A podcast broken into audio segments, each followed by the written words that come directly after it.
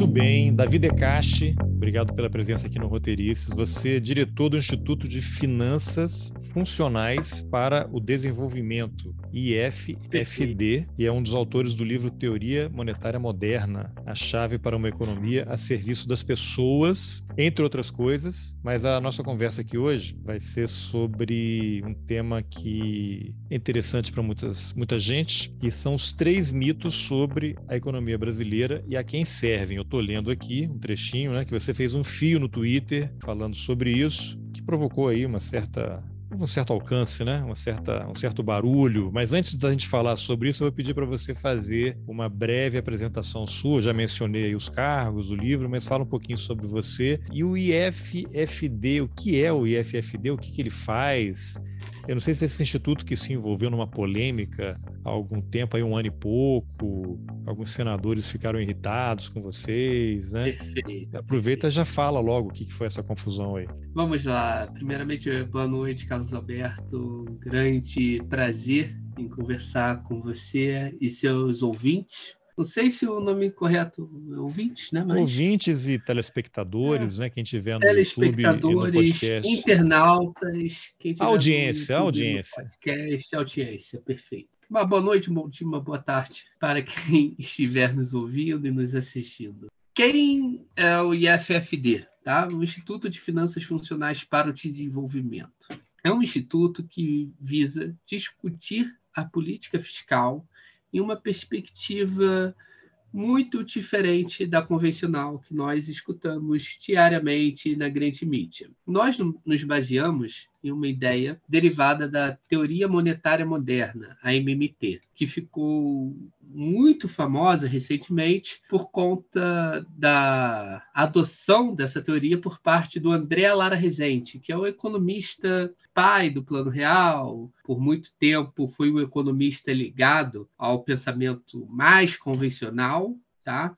Então ele é um dos responsáveis por um plano que teve alguma relevância aí no Brasil nos anos 90, na estabilização da inflação em parte, e dado o peso do André Lara Rezende no debate econômico, isso acabou se tornando um debate nacional em termos de economia, porém é um debate internacional, porque nos Estados Unidos o senador Bernie Sanders ele também utilizou essa teoria na sua plataforma de campanha presidencial por dentro dos democratas, tá? Quando ele estava ainda na nas primárias. Biden, nas primárias. Então ali a MMT também ganhou uma grande relevância no debate internacional e basicamente essa teoria defende que as limitações fiscais de estados monetariamente soberanos que emitem a sua própria moeda são muito distintas das famílias, das empresas, dos entes subnacionais dos estados e dos municípios e que essa diferença deve ser levada em conta na elaboração de políticas públicas, de desenhos macroeconômicos para os países. Nesse sentido, no ano passado foi discutida a revisão do teto de gastos, né? porque o teto de gastos se demonstrou uma política totalmente equivocada e insuficiente para acomodar os gastos necessários para a sobrevivência da população até e nessa discussão, a MMT ganhou um protagonismo imenso porque ela foi citada no parecer da chamada PEC de transição na época, que parte da imprensa chamou de PEC da gastância, mas na verdade era PEC da reconstrução nacional, porque permitiu que recursos chegassem ao povo que está sofrendo muito. Muito bem. E você é economista, graduado em economia, mestre em economia e é doutorando em economia. Você gosta mesmo de economia, então? Perfeito.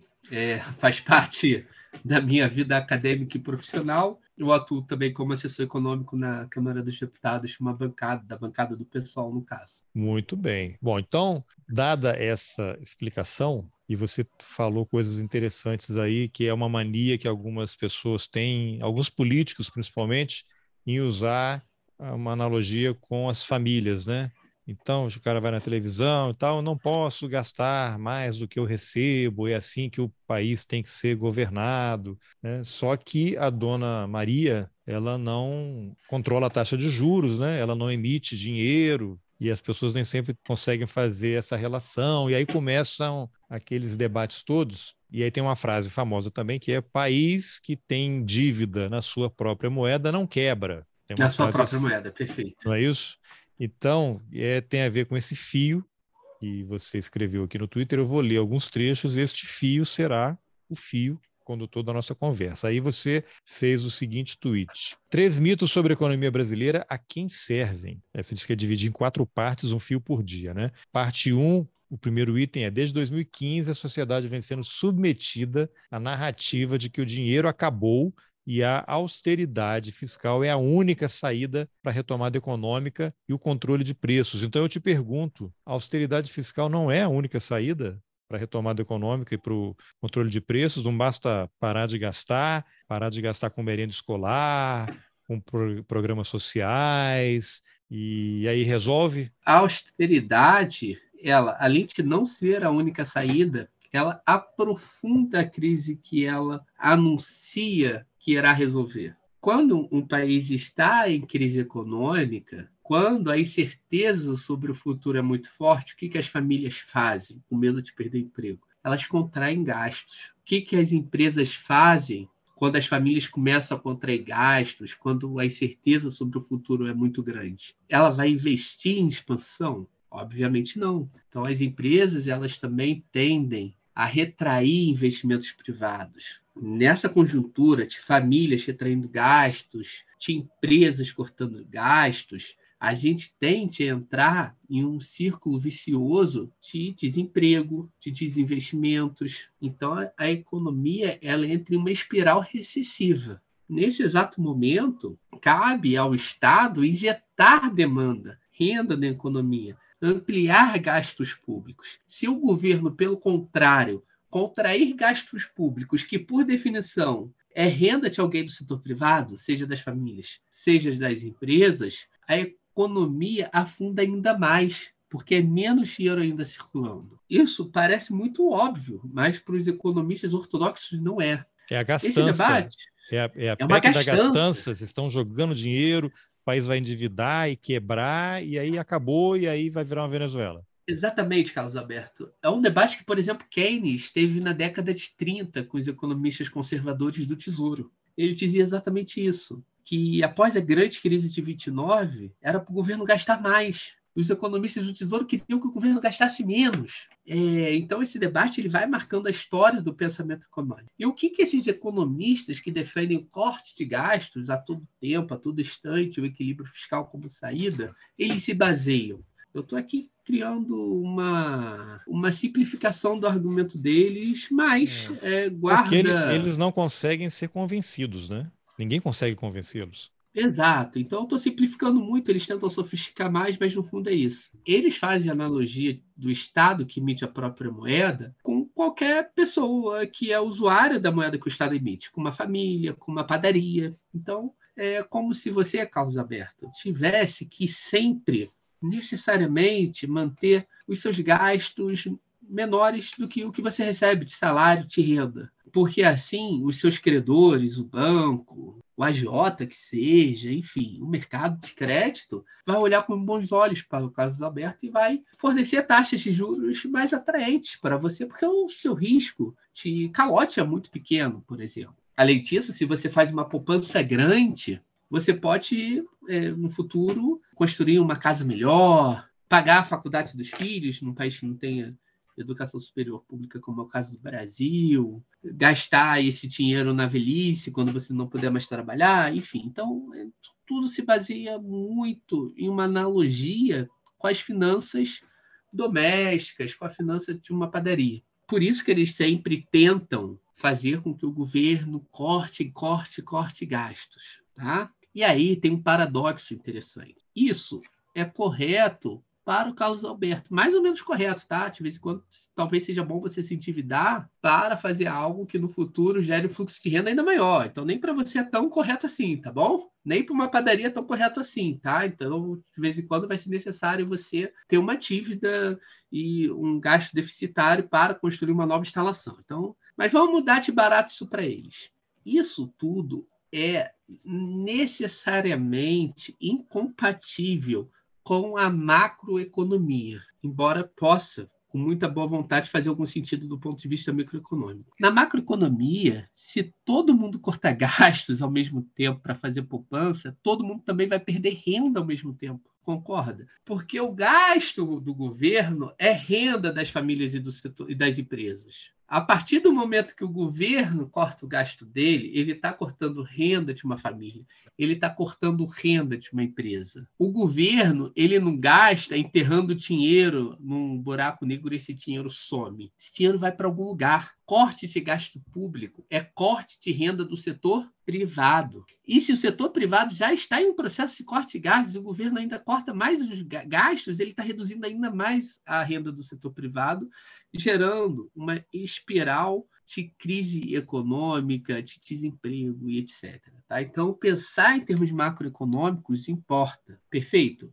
E aí a gente entra em duas questões. Ora, mas o governo não pode gastar por vontade própria. Ele precisaria cobrar mais tributos ou pedir emprestado a alguém para realizar esse gasto, Davi. Não é tem assim. Tem que dizer, não é? Tem que ele tem que apontar a origem, tem, a fonte dos recursos. Ele, ele, ele, tem que pegar esse dinheiro de alguém, Davi. Não é gastar. É isso que alguém vai dizer para mim. Não é uma vontade dele gastar, Davi. É, ele teria que tirar o dinheiro do setor privado para poder gastar. Esse é um argumento que alguém me responderia na sequência do meu argumento. Eles concordariam que cortar gastos em uma recessão é ruim, mas falariam assim, Davi, mas para o governo gastar, antes ele tem que retirar o dinheiro do próprio setor privado para devolvê-lo. Alguém falaria isso. Isso, num, num grupo de zap neoliberal que você eventualmente tenha caído assim, né? Alguém te incluiu lá. É, exatamente. Então, Davi, mas para o governo gastar esse dinheiro que você está falando antes, ele vai ter que ter tirado da empresa e da família para devolver para a empresa e da família de forma ineficiente. Porque o dinheiro para eles é como se fosse uma mercadoria. Eles têm uma lógica equivocada do que é o dinheiro. Dito isso, qual é a resposta da teoria monetária moderna e da perspectiva que eu diria que é keynesiana no geral, tá? E que a teoria monetária moderna dá mais ênfase. O dinheiro é uma criatura do Estado, perfeito? Essa é uma primeira diferença do dinheiro para outra mercadoria qualquer. E o Estado, ele cria dinheiro toda vez que ele realiza o gasto, tá? É necessariamente assim operacionalmente. Quando o Estado paga um beneficiário do Bolsa Família, ele cria esse dinheiro, ele deposita esse dinheiro, ele digita esse dinheiro na conta de alguém.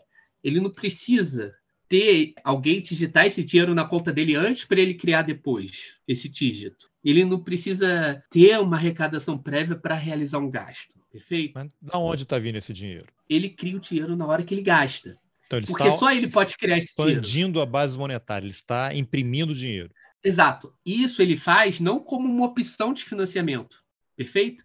Que na teoria convencional, essa seria uma das opções. Que seria o segundo ponto até desse fio que nem me lembro muito bem, esse filho já tem uns três anos, eu não me lembro como que é a sequência, mas provavelmente esse era o segundo ponto.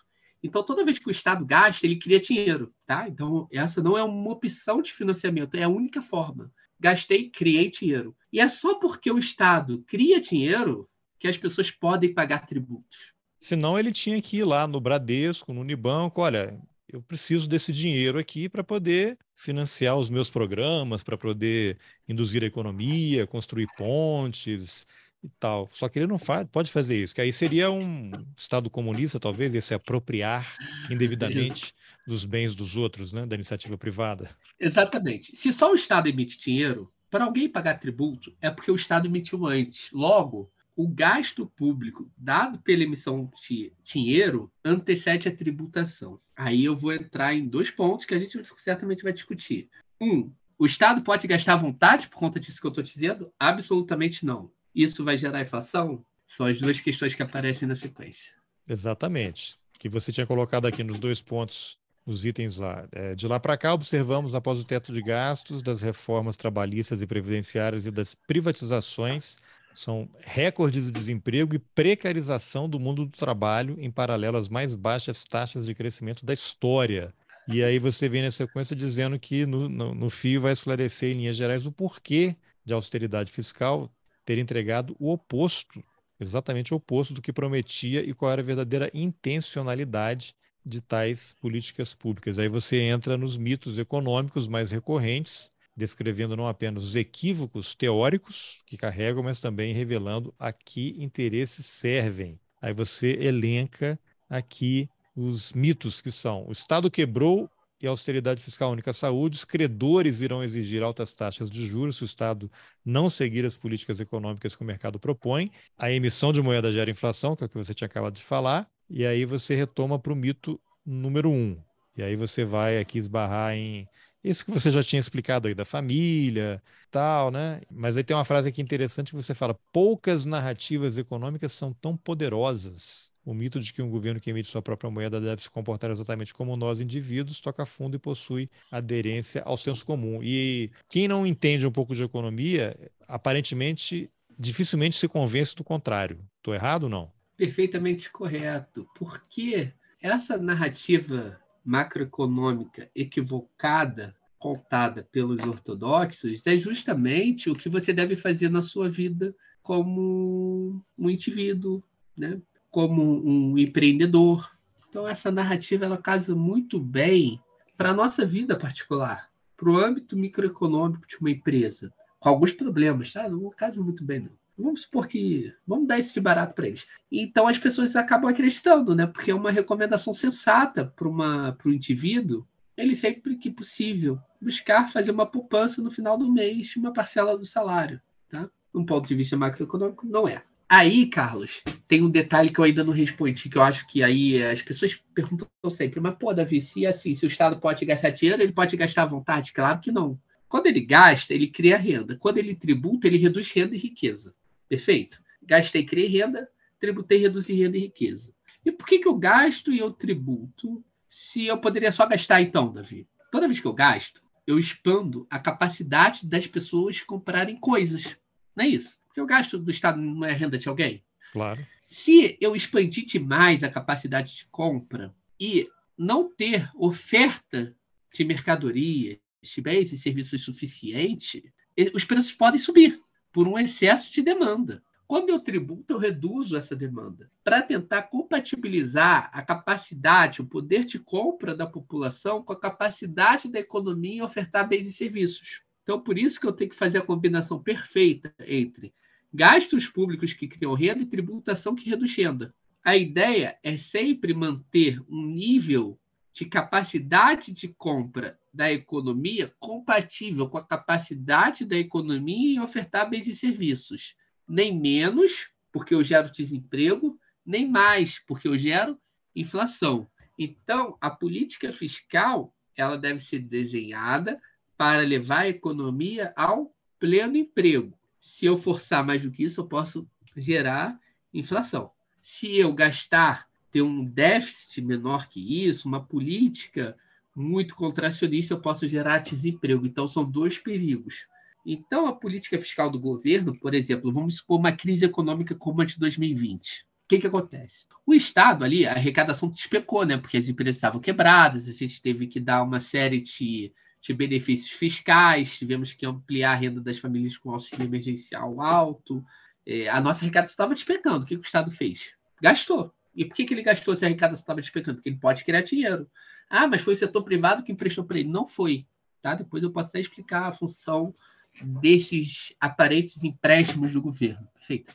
Mas, naquele momento, o Estado fez um déficit muito grande, gastou muito e tributou pouco. E isso foi necessário por quê? porque as famílias estavam contraindo fortemente a renda, os gastos e as empresas também contraindo fortemente os gastos. Então, precisava do Estado entrar complementando a demanda da economia para não deixar a economia desaparecer, desaquecer como um todo. Se a economia já estiver muito aquecida, numa hipótese de uma economia muito aquecida, aí sim é hora do governo reduzir os seus gastos, porque a economia já está muito aquecida. Se o governo continuar gastando muito, fatalmente a gente vai ter uma renda excessiva em relação à nossa capacidade produtiva. Então, aí, repetindo Keynes e Abalerner, que são dois economistas que essa nossa teoria se baseia, e que foi o que o mundo utilizou por muito tempo antes da virada neoliberal, é importante o governo não buscar sempre uma, um equilíbrio fiscal esotérico, mas sim uma combinação de gastos e tributação adaptada ao ciclo econômico. O ciclo econômico está na baixa, está faltando renda na economia, o Estado pode fazer déficit tranquilamente, ampliar a renda e alcançar o pleno emprego. Nesse momento que eu alcancei o pleno emprego, aí eu tenho que parar de gastar, porque senão também vou gerar um superaquecimento da economia. Então, a política fiscal do Estado não deve servir para buscar o equilíbrio fiscal. Ela deve servir para equilibrar o nível de emprego. Então, o orçamento ele deve flutuar e não ficar equilibrado. Aí a gente brinca, geralmente, que na perspectiva econômica ortodoxa, a economia fica flutuando para o orçamento ficar equilibrado. Então, você gera um desemprego, superaquecimento, um caos danado para o orçamento ficar equilibrado.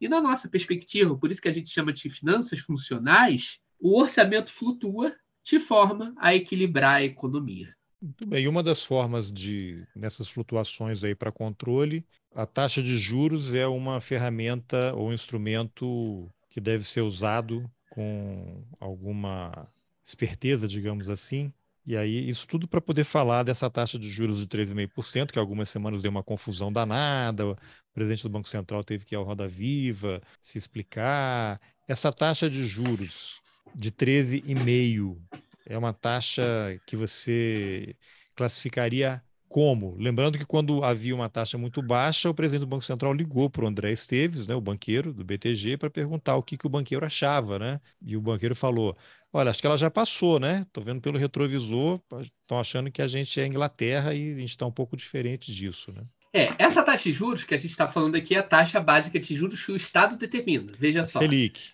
É, a diferença da sua taxa de juros, Carlos. Você não determina a taxa de juros da sua dívida com o banco, certo? Veja a, a diferença. Não, eu tenho que pagar o que ele me cobra. Não tem nenhuma opção. É, você não pode chegar para ele e falar assim: olha, minha taxa básica agora é de tanto, né? É de 10% ao ano. Né? Você não, eu não consigo fazer isso. Veja a diferença do Estado, né? Capacidade de poder. Tanto é que os bancos comerciais, o mercado financeiro, eles tentam aparelhar o Banco Central, porque eles sabem que é o, o governo, o Estado e seus instrumentos que determinam a taxa básica de juros.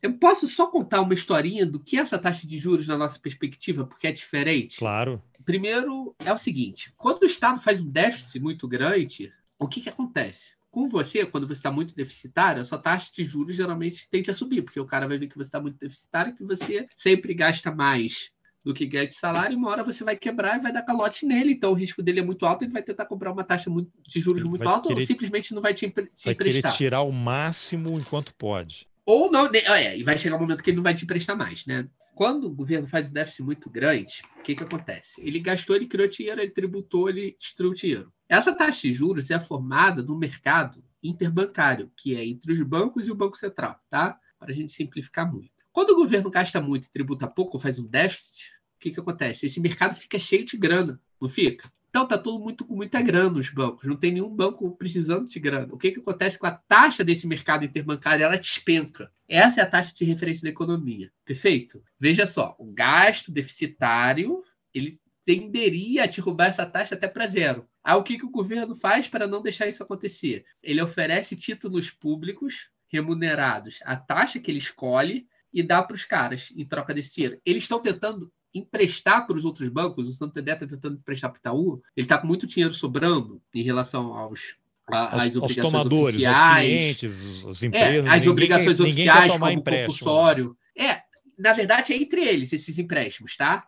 Todo dia os bancos fecham caixa e aí eles têm que cumprir as obrigações, depósito compulsório, etc. Algumas regras, é, enfim, institucionais que eles têm e quando está todo mundo com excesso, o que, que acontece? A taxa de juros cobrada entre eles despenca. Perfeito? Aí o que, que o governo faz? Ele faz as operações compromissadas. Ele oferece um título público do Tesouro, o Banco Central tem títulos públicos do Tesouro na sua carteira, ele oferece para os caras a 13,75 ao ano. Aí os caras migram para esse título. E aí a taxa de juros sobe. Você reduz ali essa. Você atrai essa quantidade de dinheiro e determina essa taxa de juros da economia. Então, o Estado escolhe essa taxa de juros. Veja, a opção do banco seria não ganhar nada com essa sobra que ele tem ou ganhar com o título, percebe? Então, ele sempre vai preferir. Então, é, é... como diria o Estadão, uma escolha muito difícil, né? Ganhar nada ou ganhar 13,75. É, a grande polêmica com a MMT é que a gente fala que o banco prefere mais dinheiro a menos dinheiro. Eles falam que em algumas situações o banco pode ficar muito anarquista e falar assim, eu não quero dinheiro fala assim: eu não quero dinheiro fácil, eu quero trabalhar duro e viver da minha própria arte. É, não, não, quero, Pode não, acontecer não, não quero esse negócio de rentismo, isso daí não.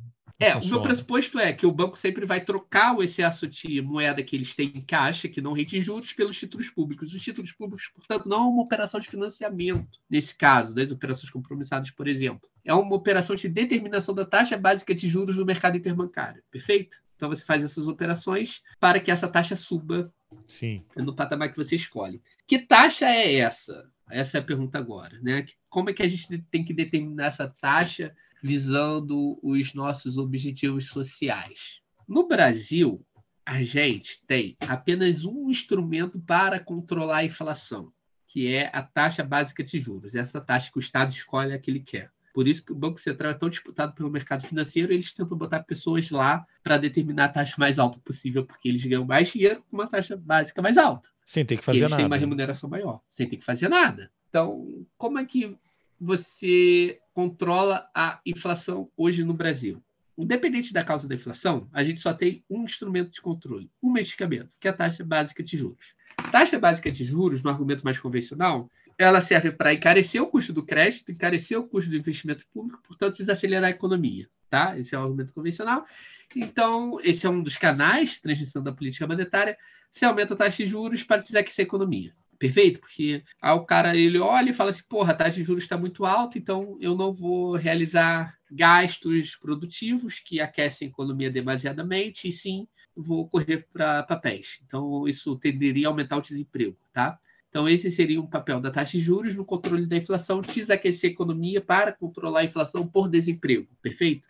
Esse é um dos canais. O segundo canal é que uma taxa de juros mais alta, ela atrai mais capitais tá? de fora, do resto do mundo, pelo diferencial de juros do Brasil com o resto do mundo. E, dada essa ampliação do diferencial de, de juros do Brasil para os Estados Unidos, principalmente, é, eu tenho uma valorização do real frente ao dólar tá? Eu consigo atrair mais dólares e com um câmbio mais valorizado, você é, fatalmente tem algum controle da inflação por aí, porque tudo que é importado fica mais barato, as coisas que contêm importados ficam mais baratos e as coisas que concorrem com produtos importados também tendem a ficar mais baratas. Qual é o problema dessa lógica que impera no Brasil hoje, de você ter um único instrumento? Porque você enxerga toda a inflação como se fosse quase que uma inflação de demanda, que deve ser tratado com desaquecimento da economia ou com valorização cambial, enfim. E existem outros instrumentos possíveis para controlar a inflação de acordo com diagnósticos mais corretos. Por exemplo, em 2021 a gente teve uma explosão no litro do leite no Brasil, certo? Litro do leite disparou. Não compro leite, mas eu vi isso aí. Né? Tinha lugar que estava R$ reais o litro do leite, o litro do leite disparou. Para os economistas ortodoxos, o litro do leite disparou porque as pessoas estavam muito ricas. Então as famílias pobres estavam riquíssimas no Brasil, fazendo filas. Enchendo a cara de leite. Filas nos supermercados. E aí o estoque do supermercado estava vazio e o dono do supermercado olha essa situação e fala: opa, posso aumentar o preço, já que há muita demanda. Então, os preços estavam aumentando por isso, logo seria necessário uma elevação da taxa de juros para tentar desaquecer um pouco a economia, mega aquecida, gerando inflação. Essa é uma explicação possível. E o remédio seria esse. Bom, então o dono lá do supermercado viu que muita gente comprando leite, ele então se sentiu autorizado a aumentar o preço do leite. Perfeito. Então, essa é esse é o grande diagnóstico para o remédio da alta taxa de juros, por exemplo, e da contração fiscal como medicamento, caso a inflação seja decorrente desta causa, tá? Tá, mas então, aí ele aumenta é... o preço do leite, tá aqui R$ reais, tá todo mundo comprando, não estou dando conta, eu vou aumentar para 12 reais. É isso. Então, a tentativa dos ortodoxos, dado esse diagnóstico, é que a economia precisa ser desaquecida. Aí eu vou parar de comprar leite, porque eu não tenho 12 reais para comprar esse leite. É, porque você já está comprando leite demais, perceba. A população com muita grana, ela gera um desequilíbrio econômico que deve ser corrigido por contração fiscal e alta taxa de juros, tá? Então a gente precisa de uma contração dessa renda aí. Bom, nós da MMT, que partimos de uma perspectiva mais keynesiana, tá? Discordamos desse argumento. Por exemplo, nós alegamos que possivelmente o aumento do preço dos leites não era porque a população brasileira estava extremamente rica naquela situação de 33 milhões de pessoas em Passando situação fome. de fome no Brasil e mais de 100 milhões em situação de insegurança alimentar. Nós consideramos que isso pode ser um equívoco, tá? Que todo mundo estava muito rico no Brasil. E nós consideramos que foram impactos decorrentes de custo e não pressões de excesso de demanda. Que custos são esses que foram elevados nesse período, por exemplo? Um dos custos que foram elevados fortemente nesse período é decorrente do preço de combustíveis como o diesel, que é um custo relevante para todos os alimentos. Então, a Petrobras, por opção, pratica uma política de preço que ela acompanha o mercado internacional, mesmo produzindo em reais, e ela aumentou fortemente, por exemplo, o preço do diesel. Isso impacta no custo e a, o setor privado repassa os custos para os preços finais aos consumidores, elevando. Por é, conta da guerra, a invasão da Ucrânia pela Rússia, aí não tem fertilizante, aí o, a grama lá, os alimentos do gado ficam mais caros e o produtor tem que aumentar o preço do leite. É, exatamente. Por exemplo, os governos Temer e Bolsonaro fecharam algumas fábricas, quatro ou cinco fábricas fertilizantes da Petrobras antes do conflito com a Ucrânia, nesse exato momento em que nós precisamos começar a importar muito fertilizante da Rússia, é, tivemos um conflito geopolítico e o preço do fertilizante global aumentou. E aumento de preço de fertilizante implica em aumento de custo né, para o setor agropecuário, para a produção de leite como um todo, no mesmo momento que aumenta o preço do diesel. Então, nós temos choques de custo. Esses choques de custos, as empresas repassam para os preços que gera inflação. Esse é o nosso argumento. Então, portanto, o diagnóstico que nós damos a esse tipo de inflação é outro, tá? Então, Sim, essa até porque no caso do, do, leite, eu, eu, pessoa física, eu tenho uma capacidade de consumir leite, né? Não vou tomar é... 15 litros por dia, agora tá barato, vou tomar 20 litros por dia. Não, não é assim que funciona, né? É, exatamente. Então é essa grande polêmica, Carlos. Se a gente no Brasil estava excessivamente rico, se foi, foram esses choques de que aconteceram. Então há essa polêmica entre os economistas, né? É, e a gente toma um lado que a gente acha mais que era uma questão de custos, tá? Mas é uma polêmica que não tem resposta, porque ninguém dá o braço a torcer, cada um segue na sua teoria. É, cada um segue uma teoria. Tem a teoria da população extremamente rica, né, que consumindo excessivamente, então é preciso frear essa, esse consumo conspícuo da, da classe trabalhadora que é, gasta, está gastando muito, então necessário desaquecer um pouco essa economia muito aquecida do Brasil. Com, Mas é, essa polêmica não resolve o problema, né? Porque o problema continua. É, aí você tem aí um governo eu... que é comandado pelo Paulo Guedes, que ele vai seguir uma teoria e aí muda o governo. Temos o Haddad, é. e aí ele vai seguir uma outra teoria. Deveria, né? Deveria. Aí nessa polêmica a gente toma um lado que fala o seguinte: olha, é uma pressão de custos, a gente tem que resolver, por exemplo, com a mudança de política de precificação de combustíveis pela Petrobras, se essa é a causa, né? Se acabar com diesel, esse PPI, esse negócio. Acabar tal. com o PPI, exato. Então a gente tenta identificar se essa é a causa, então a solução é acabar com o PPI, transformar a política de preços de combustíveis, retomar a nossa soberania de produção de fertilizantes em moeda doméstica para não necessitar importá-los eh, de forma extremamente cara. Porque e... isso também é um debate, né? Isso nos leva à questão, afinal, qual é o modelo de empresa petrolífera que o Brasil quer? É uma empresa que Perfeito. vai lucrar muito e vai distribuir dinheiro para os acionistas que vão levar dinheiro para fora? É uma empresa que eventualmente pode lucrar alguns bilhões a menos e ainda assim estará lucrando bilhões, mas oferecerá um preço justo para os combustíveis, para a sociedade, né? Qual é o modelo de petrolífera que o Brasil pretende? É, esse é um outro debate muito polêmico que hoje tem, é, tem tido destaque na grande imprensa, tá? É, parte, a grande imprensa no geral, a maior parte dos economistas que aparecem na grande imprensa dizem o seguinte, que a Petrobras ela tem como dever maximizar os seus lucros e explorar o máximo possível do, da população, é, extorquindo a população com o preço mais alto possível que ela puder. Que esse é o papel da Petrobras, já que a maioria da população brasileira deve ser rico e acionista da Petrobras, né, e ganhando com esses lucros. Eu acho que não é a maioria da população brasileira que é rica e tem é, é, ações da Petrobras. Inclusive, é uma tem um vídeo, polêmica. Tem um vídeo que foi um, um, evento que o Paulo Guedes participou com um, um jovem banqueiro e o cara fala. É, não, tem que privatizar. Você quer fazer o quê? O pessoal não colocou dinheiro do FGTS na Petrobras, não ganhou? Eu aposto aqui, se der 15 mil reais para todo mundo, todo mundo vai apoiar a privatização da Petrobras. É, exatamente. É, tem os fundos de pensão também, de servidores públicos estatais, né? Servidores públicos da agência que ganham um pouco mais do que a maioria da população. Mas, enfim, eu acredito que a maioria da população é penalizada com essa postura da, da Petrobras de maximizar o seu lucro em detrimento da estabilidade de preços macroeconômicos. Porque, por exemplo, o diesel e também a gasolina em menor escala tem efeitos uma cadeia de preços. Claro, levam os produtos, tudo, tudo vai em cima de gasolina no Brasil. Agora, isso que você está falando não vai. Aí vou, tem que fazer o, o, disclaimer, né? Contém ironia.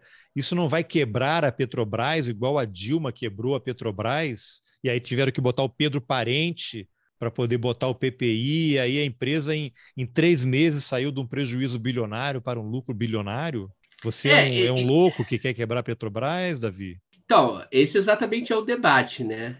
Você tocou num ponto. Tem uma situação muito difícil para os super ricos no Brasil hoje, tá? O cara que está ganhando 2, 3 milhões, e às vezes o cara não tem condições de ter o seu próprio jatinho mais, sabe? Que não então, paga IPVA, né? Sim, Lancha, não paga, não paga IPVA. O exportador de soja que ele exporta, ele não paga imposto. É a lei Candir, né? Salvo engano. Exatamente. Como é que o cara ele, ele é exporta é... só o grão e ele não não paga imposto, mas é, eu é pago é de tudo. Que, é que eles dizem que é porque isso vai desenvolver o país, entendeu? Isso vai ser bom. Sim, é, você, o país para onde, um país onde ele viaja para gastar esse dinheiro, certamente. Muito provavelmente, é porque ele tem uma solidariedade internacional. Ele vai desenvolver a França, vai desenvolver Miami. A China, exato. Então, se você tornar o Brasil um fazendão de soja para vender para essa soja virar ração de suíno na China, isso pode ser interessante para o desenvolvimento econômico brasileiro, então é, eles merecem esse tipo de, de isenção, tá? Mas esses ricos que falam que estão sofrendo muito com seus poucos milhões, às vezes você não pode ter três, quatro jatinhos, um para cada pessoa da família, você tem que ter só um, sabe? Então, dividir, né? É, Chato. Dividir um jatinho, é uma, uma situação complicada para esse, essas pessoas e qual é o debate nessa situação complicada que eles vivem hoje? É, a gente tem a Petrobras, que tem um custo de produção, e ela tem um poder de mercado muito grande para determinar os seus preços. Então, dado esse poder de mercado, ela tem várias formas de determinar esse preço. Uma das formas de determinar esse preço é ela pensar assim: eu vou determinar esse preço de forma a maximizar o meu lucro, chegar no máximo possível que eu posso, cobrando esse preço do povo. O povo que está com muito dinheiro para comprar leite, no caso para tentar reduzir né, a, a dificuldade do, do, rico acionista. Aí, nessa situação, dado esse diagnóstico, né, que tem pessoas que defendem, eu defendo o direito delas de defender isso, tá? Eu questiono, eu acho equivocado, mas elas defendem. Eles falam o seguinte: olha, qual é o preço que a gente pagaria se o Brasil nunca tivesse produzido uma gota de petróleo, se o Brasil nunca tivesse construído uma refinaria e se a Petrobras não existisse? Se a gente tivesse que trazer a gasolina direto do Golfo do México, pagando inclusive custos de transporte, tá? Qual seria o preço? Seria R$ 5,01. Então, se a gente tivesse que comprar da Shell, a gente gastaria R$ 5,01. Perfeito? Então, a gente pode cobrar até esse preço, a paridade internacional, sem perder mercado. Se a gente cobra um pouquinho a mais, a gente perde mercado que vale mais a pena você trazer da Shell. Tá? Então, eles fazem uma paridade com o preço internacional que é o máximo de exploração possível do povo brasileiro que está em uma situação favorável. Então, eu vou explorar o máximo possível sem perder mercado. Então, por isso que o PPI maximiza o lucro da Petrobras. Então, nisso eles têm total razão econômica. O PPI, de fato, é a melhor política para maximizar lucros da Petrobras, se esse for o fim da Petrobras. Porém, quando Vargas queria a Petrobras, ele queria para a Petrobras não ter que seguir a paridade internacional, para o Brasil não ficar refém das grandes volatilidades Sim, de preço. Porque eu não recebo em dólar, o meu salário não é em dólar. Exatamente, seu salário nem é em dólar. Então, para a gente conseguir produzir no nosso mercado doméstico e ter capacidade de determinar o preço do produto de acordo com o nosso custo. é, o que, que eu defendo, por exemplo, é que a Petrobras tenha lucros moderados e baseia sua política de acordo com o custo de produção. Se o custo de produção da Petrobras despencar por inovações tecnológicas, etc., ela vai continuar seguindo a paridade internacional, percebe? Não importa. O curioso, se o, o curioso é que, e ainda assim, ela não terá prejuízo, né? Ela será uma empresa economicamente saudável ou não? Será? Aí a gente tem que expor a questão, tá? Hoje, esse 2020, em relação a 2022, a gente distribuiu mais de 200 bi, ou algo próximo de 200 bi, tá? Que Bolsa foi o maior, o maior lucro da história, não foi esse último agora? Né? É, o maior lucro que a Petrobras, ela distribui tudo, tá? Ela não reinveste nada, distribui tudo para É, porque como é que eu vou dialogar, dialogar no grupo de zap da família bolsonarista, dizendo assim, a Petrobras tem que dar lucro, se mudar isso vai quebrar a Petrobras, e ele está pagando uma gasolina caríssima e defendendo que a Petrobras cobre caro. Exatamente. Eles acham que a Petrobras tem que se cobrar caro para maximizar o lucro. Não pode quebrar igual a Dilma sofrendo. quebrou a Petrobras. Não pode. Posso dar só um exemplo? É, no governo Dilma, a Petrobras distribuía coisa como 6 bi, tá? agora redistribui 200. Então, realmente, ela não conseguiu fazer é, uma política de sucesso como tá, tem sido feita depois do Temer. Tá? Nesse sentido de sucesso de cobrar caro do povo para maximizar lucro para acionista. De capitalismo essa predatório. distribuição, essa distribuição de renda necessária do povo que está consumindo muito leite para o rico que está comprando com, jatinho. Com déficit, de, com déficit de jatinho em casa, que ele tem poucos. Então, essa política distributiva ela deve acontecer para alguns. Eu discordo dessa política. Eu acho que tem pessoas passando fome no Brasil, tá? E eu acho que a prioridade deve ser essas pessoas que estão passando fome. Eu até acho que a maioria do povo é pobre. Então, é outra discordância que eu tenho com alguns colegas que acham que a maioria da população é rica e acionista. Eu discordo, né? Então, aí é um grande debate. Nesse caso, eu acho que a política da Petrobras deve ser de marcar uma margem de lucro socialmente justificável de forma a ter moderação na, na precificação de combustíveis, de forma a não ter lucros astronômicos que penalizem o conjunto de Mas, preços e a inflação da economia. Davi, você basicamente, você agora fez um discurso em defesa do fim do capitalismo. Você é um iconoclasta. É, você quer acabar com o capitalismo? Vamos matar você. Você não vai viver muito tempo, eu acho. Eu tô sendo, eu tô sendo só reformista, né? É, eu tô sendo quase. Você quer acabar com o capitalismo. Em algum momento você vai ter problemas graves. É, e olha só, é, eu não tô nem. E, e, o curioso é isso, né? Que eu tô eu estou propondo algo muito moderado. A Petrobras, desde que ela foi criada. Conservador, é, uma, é uma proposta conservadora. É, veja, sua. A, a, Petrobras, de 1954 a 2016, ela nunca praticou PPI. Ela começa a praticar De repente, PPI virou algo essencial à sobrevivência da empresa? Como pode isso? É, e que eu, e que eu saiba, o Brasil de 54, passando por Vargas, ditadura, Fernando Henrique, Lula, ele não era um país comunista eu tenho essa informação, que não era, tá? Ditadura no Brasil não foi comunista. Parece que não chegou nem perto, dizem. É, é outro debate também, porque eu acho que o Saxida ele deve achar que tá, todo mundo é comunista. É, mas não foi e não praticava o PPI. Então, é, por que, que há essa necessidade agora, né? Tito Pedro, isso... Pedro Parente podia responder essa. Exatamente. Foi ideia dele, né? Foi ideia dele. Isso. É, ideia dele, das importadoras que passam a ter capacidade de concorrência pela paridade e da Petrobras e dos seus acionistas que maximizam o lucro. Então, o que a gente está defendendo aqui é que tenha um lucro socialmente justificável. Tá? Ah, tem mais um detalhe? Eu posso contar mais um detalhe dessa Pode, história toda? Vários. Tem uma coisa interessante. É, no Brasil se alega que tem pessoas que têm que trabalhar, né, sair de casa e trabalhar, uma enfermeira, uma professora, um trabalhador da construção civil, para ganhar salário mas essa pessoa não trabalha o suficiente, ela não tem mérito, ela não se esforça. Então ela tem que pagar um tributo de até 27,5%, perfeito? Já um acionista que tem, muito, que tem uma empresa, por exemplo, Joel G. Batista, com a JBS, ele recebeu os lucros e dividendos da sua empresa. Os acionistas da Petrobras eles recebem lucros e dividendos da Petrobras como uma forma de salário de rico, né?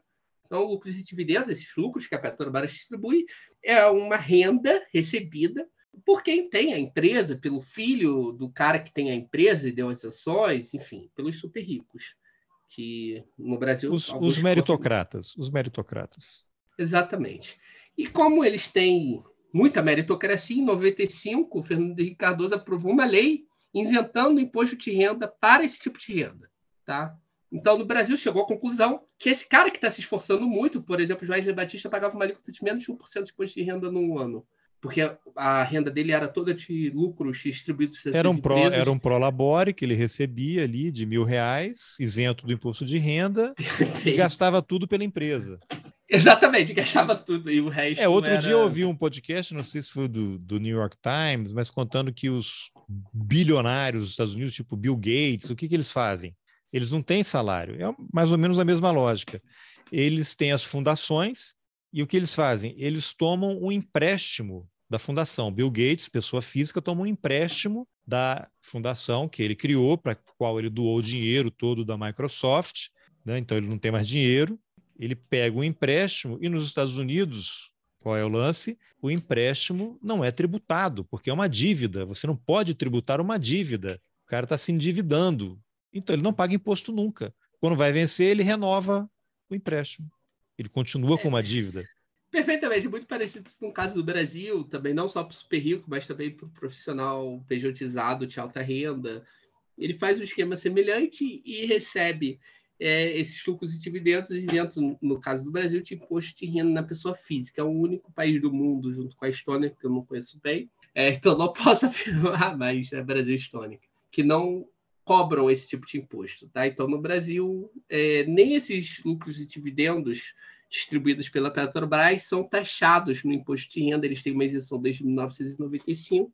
Por exemplo, é, se a gente taxasse aí é, parte desse valor, eu acho que para o setor privado ficou algo como 160 bi, alguma coisa assim, tá? que foi distribuído para o setor privado tirando a parcela da União. Então, aí a gente teria 32 bi, mais ou menos 30 bi aí, só de Agora, aí você que trabalha... taxação do CDE.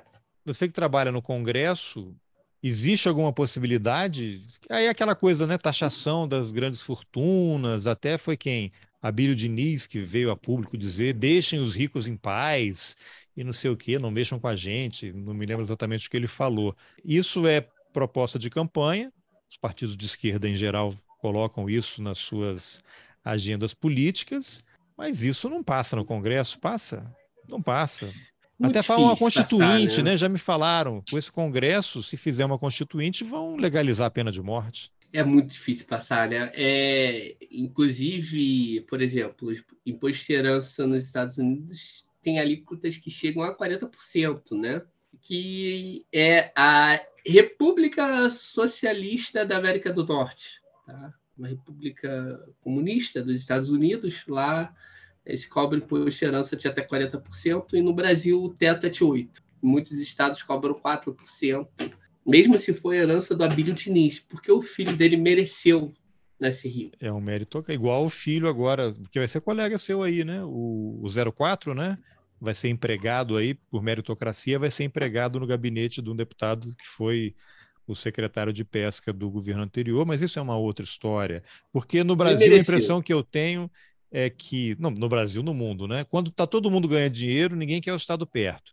Quando você tem prejuízo, de repente todo mundo é socialista. Né? Você socializa é. o prejuízo e, e quando ganha, você quer o Estado. É, agora. É a Petrobras, né? É, você socializa o custo de produção da empresa e privatiza o lucro. Né? Socializa o prejuízo é. E, e privatiza o lucro. Agora, se o dinheiro não acabou, se a austeridade fiscal não é um problema, então qual é o problema? Dentro da sua perspectiva, do que você analisa, você trabalha com isso todo dia, o que que esse essa encrenca que o, o Fernando Haddad está tendo que lidar, que aí envolve reforma tributária, que é uma outra encrenca, vale um outro episódio, né? Porque desde que eu entrei, eu tenho 53 anos, desde que eu comecei a trabalhar em redação em 89, eu ouço falar em reforma tributária. Tinha até um deputado, não sei se ele já morreu, não me lembro o nome dele, que tinha uma coisa do barquinho e negócio, governo Fernando Henrique. Na, nenhuma vai. Era o Raul? Não, não, não. Era um do Nordeste, não me lembro o nome dele. É, era a teoria do barquinho. Tal, mas assim, aí o Fernando Henrique fazia reuniões com governadores e não sei o quê, aí vai taxar na origem, no final, no destino, e, e, e nunca resolve, porque ninguém quer abrir mão, vira o caos, está todo mundo perdendo e todo mundo ganhando ao mesmo tempo. Não sei se é isso exatamente. Mas o Fernando Haddad tem agora essas encrencas aí. O que, que você, para a gente também caminhando aqui para o final, quais são os grandes desafios que essa equipe econômica tem pela frente agora, porque você está vendo aí anúncio de. Anúncio não, né?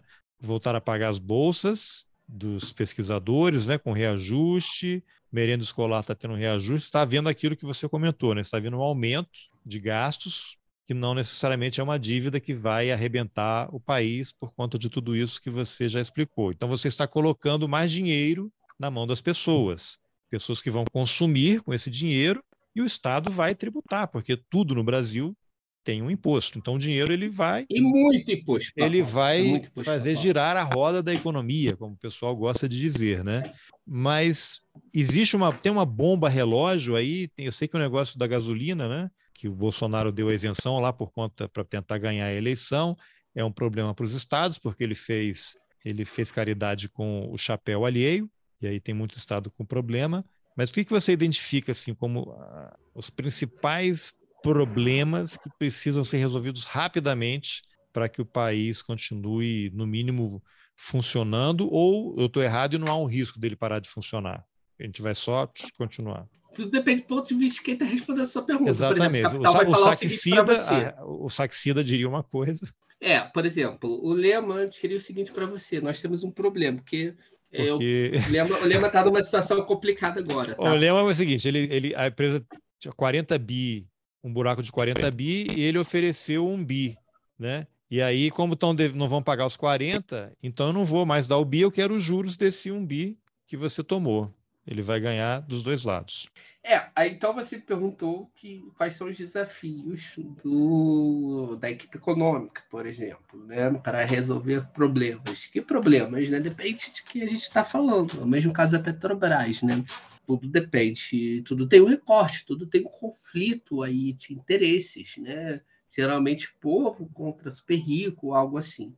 A economia gira em torno disso, de conflitos distributivos. Isso marca muito a história da economia são conflitos tá? de classe, né? diria um antigo filósofo, nosso Marx, né? E eu acho que isso existe até hoje, esse conflito, tá? Nesse conflito, por exemplo, o Lema ele não gosta muito de expansão de universidades públicas que concorram com as universidades privadas dele. Só que nem sempre é muito elegante você dizer para o Ministério da Educação que é ruim voltar com essa onda aí de colocar a universidade em cada canto do país, já que ele tem um plano pessoal de expansão das suas universidades pelos quatro cantos do país. Então, é, seria ruim o governo, não seria de bom tom o governo ficar colocando ali uma universidade muito melhor, pública, gratuita é, e de fácil acesso para a população, que obviamente não iria consumir o produto, o serviço que ele oferece, né? Por ser um, pelo serviço público ser muito melhor e gratuito e acessível. Então, tem uma outra forma dele obstruir esse tipo de gasto, que é ele falando: olha, responsabilidade fiscal aí, ô Mac, não faça isso. É uma forma de você, por exemplo, obstruir a expansão da saúde pública no Brasil. Uma forma de você privatizar o saneamento básico é você cortar investimentos em saneamento básico e falar assim: olha, metade do Brasil não tem acesso a saneamento básico, pessoal. Porque o Estado não gasta com saneamento básico, logo temos que privatizar. E por que, que o Estado não gasta com saneamento básico? Que a gente faz um teto de gasto que proíbe praticamente o Estado de ter dinheiro para fazer esse investimento. Veja como que as coisas vão acontecer. Tem um outro, um outro exemplo para acrescentar. Você para de investir nos Correios, deixa a empresa sucateada, aproveita um escândalo dos Correios lá com Roberto Jefferson, porque os Correios não tem jeito aquilo, tem que fechar, não dá lucro. Então vamos ver se a Amazon, de repente, ou a FedEx se interessam, vamos vender. E aí você tem o Hamilton Mourão, senador, general quatro estrelas, então vice-presidente da República, que fala: é, a gente vende os Correios, mas é possível que a gente tenha que criar uma estatal para atender aos mercados distantes que essas empresas que não, não se interessam, que não dão lucro. Quer dizer, os caras quebram a empresa para vendê-la, para justificar a venda, pra, mas vender a parte boa. São Paulo, Rio de Janeiro, Brasília, agora quem mora lá em Rondônia, em Roraima, no Amapá, não, tipo, precisamos criar uma estatal que vai dar prejuízo, porque vai dar prejuízo, para poder atender esses mercados. Perfeito, exatamente esse é o ponto. Nessa história toda há um conflito entre o público e o privado. Uma saúde pública muito boa, uma educação pública superior muito boa, obstrui a tentativa do setor privado em ofertar esses bens e serviços, isso vale para estatais, enfim. Então, essa disputa vai marcando a questão do tipo de Estado que queremos e para quem esse Estado deve servir, né? E uma forma que o capital encontrou de resolver esse conflito é com a história de que nunca tem dinheiro. As Essa narrativas, é a... as narrativas, uma palavra da moda. É a narrativa que eles encontram é o Estado nunca tem dinheiro para isso. Porém, o Estado sempre tem dinheiro para salvar bancos. Porém, o Estado sempre tem dinheiro para fazer refis a cada dois anos. O Estado sempre tem dinheiro para pagar os, elevar, os elevados encargos da atividade pública dada por uma taxa de juros muito alta. Então, o Estado ele sempre tem dinheiro para favorecer os mais ricos e sempre acaba o dinheiro quando é para os mais pobres. Então, um dos motivos da austeridade fiscal e da narrativa que sustenta a austeridade fiscal ser colocada, com, serem colocadas com tanta ênfase, com tanto apoio, inclusive dos setores empresariais, da grande mídia, é esse. É uma forma de resolver um conflito distributivo entre o público e o privado a favor do capital em detrimento do povo. Há um segundo aspecto, isso daqui tu não sou eu que estou falando, isso aí está lá nos caras mais de antigamente, quando existia um tal de capitalismo, tá? Uma farta literatura sobre isso. É, e eram os caras da época do capitalismo, que eu acho que existe até hoje, também deve ter polêmica. Mas, é, por exemplo, Kalec, ele escreve um texto muito interessante que são os aspectos políticos do pleno emprego. Ele se pergunta, pô, mas se dá para gerar emprego, né, se o Estado tem essa capacidade? Ele até questionando um pouco Keynes, nessa sentido, ele, ele tinha uma mesma construção macroeconômica de Keynes, mas ele tinha uma resposta diferente de Keynes do porquê que a austeridade fiscal era defendida. Kalec ele tem a mesma arcabouço teórico, praticamente, tá? os detalhes não importam, mas ele tem uma explicação diferente de Keynes do porquê que o capitalista ele exige austeridade. Keynes achava que o capitalista era burro, tá? então o capitalista é burrinho. Kalec falava que não, que a austeridade, ao gerar desemprego, ela muda a correlação de forças entre capital e trabalho, e o medo do desemprego ele tem um papel muito importante no sistema capitalista. Tá? O desemprego ele exerce um efeito político, disciplinador, disciplinador de salários. Você aceita ganhar menos, você aceita é, abrir mão de direitos, é o Uber. Dá até para você escravizar o cara na vinícola do sul. Não paga nada. Dá comida. Na verdade, ele, ele tem uma dívida, né? Porque ele já chegou devendo, porque ele tem que pagar a passagem, ele só pode comprar no mercadinho que vende tudo muito mais caro, ele não tem alternativa e a dívida dele só cresce. Ele trabalha, trabalha e a dívida só aumenta. Exatamente, escravidão por dívida. Então você consegue super explorar a classe trabalhadora, você consegue discipliná-la, você desorganiza a classe trabalhadora com níveis disciplinadores de desemprego.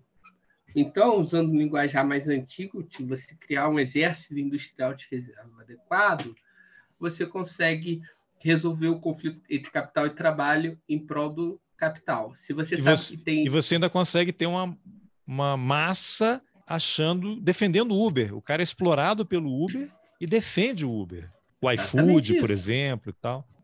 É, e o cara que está trabalhando com carteira assinada, ele sabe que tem 30 pessoas querendo o emprego dele na, na porta da empresa. Ele vai ficar então quietinho. Então, Tudo bem. O que, o que, o que o senhor decidir está ótimo para mim. Se eu mandar fazer 80 horas extras por semana, eu faço aqui para não perder o emprego, porque eu não vou encontrar nada. Então, é, o desemprego exerce esse caráter aí de, de, de, disciplina para a classe trabalhadora que o capitalista admira tanto quanto o lucro, tá? Então, é por isso que, segundo Kalec, o desemprego ele é um modo funcional da economia capitalista funcionar e Keynes ele sempre tentou salvar os capitalistas deles mesmos e falava que Keynes falava muito que era uma ideia errada. É, eu lembro que sempre, sempre eu sempre vejo as entrevistas do André Lara Rezende, né? Agora ele adotou uma perspectiva keynesiana no final né, da sua carreira. E aí ele sempre fala essa coisa do Keynes, né? Porque ah, porra, porque os caras eles têm ideias muito equivocadas. Mas teve uma palestra na USP que eu vi dele, e isso é interessante, né? E é uma palestra muito longa. Eu acho que palestra muito longa é legal, porque o cara fica meio cansado e ele vai respondendo mais no automático. chega uma hora que ele fala alguma coisa assim, pô, não é possível que esses caras que eu trabalhei a vida toda, eles não eram burros. Aí eu começo a pensar que Marx estava certo. Deve ser interesse de classe. Porque, claro. pô, ele tá, dá para gastar mais. Mas por que, que esses caras não querem? Aí ele chegou nessa conclusão em algum momento da palestra, né? Que é diferente do que os economistas tentam dizer no geral para a população, não há sempre uma única saída na economia. O que há na economia, de fato, são disputas.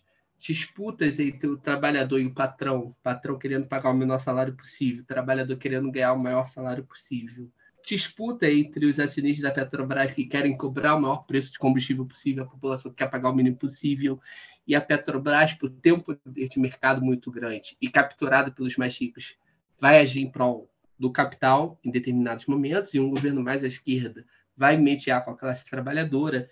Então, a economia é marcada por conflitos na nossa visão. Na busca do ponto ótimo, se é que ele existe. Né?